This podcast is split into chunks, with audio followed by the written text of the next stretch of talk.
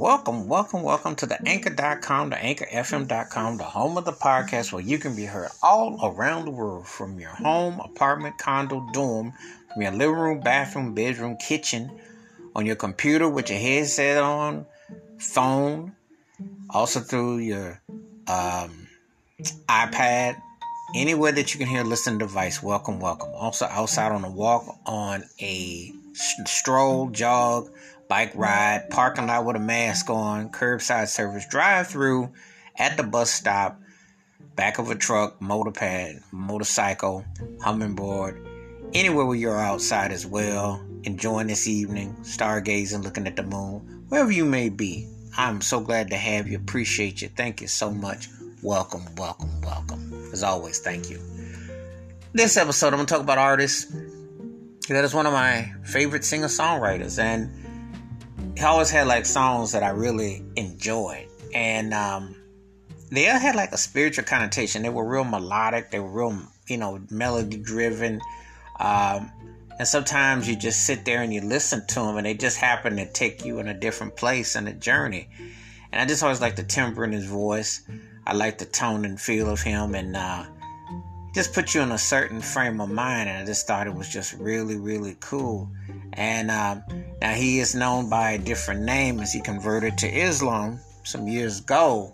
However, you know the artist and you'll know him by his uh, original government name, but the songs you're gonna always know no matter what. Period.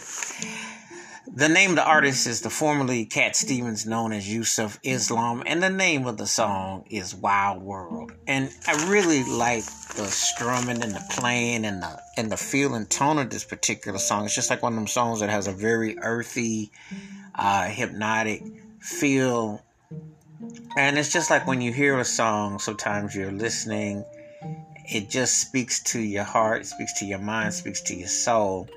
Uh, the cadence, the rhythm, the you know the tone, everything about it, and it just really has a full perspective that really, uh, you know, grabs towards what you're listening to, and that's that's what a good artist does, and that's what a good songwriter does. And this man happens to be self-contained like that as a musician, as a singer, as a songwriter he was able to do that and convey all that. And he really hit the spot with this particular song. And it just really was really detailed and well thought out and well put together. And so, um, this is definitely one of them songs that speaks to that and very reflective. And I've always enjoyed his tone and his his sentiments and his feeling and his vibe. And uh, you know, it again, it's, it's just that is the part of having a message and able to convey it what a singer songwriter used to be able to do, and you could feel it, and the songs would speak for themselves. And before you know it, you're still thinking and feeling about that song three, four decades later. That is the part of uh, strong artistry, and that's what this man has done as an artist. So, respect to Yusuf Islam, formerly known as Cat Stevens, Wild World. One of those songs that you won't soon forget. Very melodic and hits the spirits and a very deep meaning song. Wash your hands, keep your mind clear, watch out for another, and please give me your thoughts and takes on Wild World by Cat Stevens, known as Yusuf Islam, and how you think about this song in, in comparison to the vast catalog of his various memorable songs. Please feel free to give me your thoughts and takes. Keep it funky, keep on the one. Please be safe, be careful out there. If you've not listened to Wild World, by artist formerly known as Cat Stevens, known as Yusuf Islam. Please do welcome thoughts and comments. Please be safe, be careful. Look forward to hearing from you as always. The best. Peace. Good night. I'm out.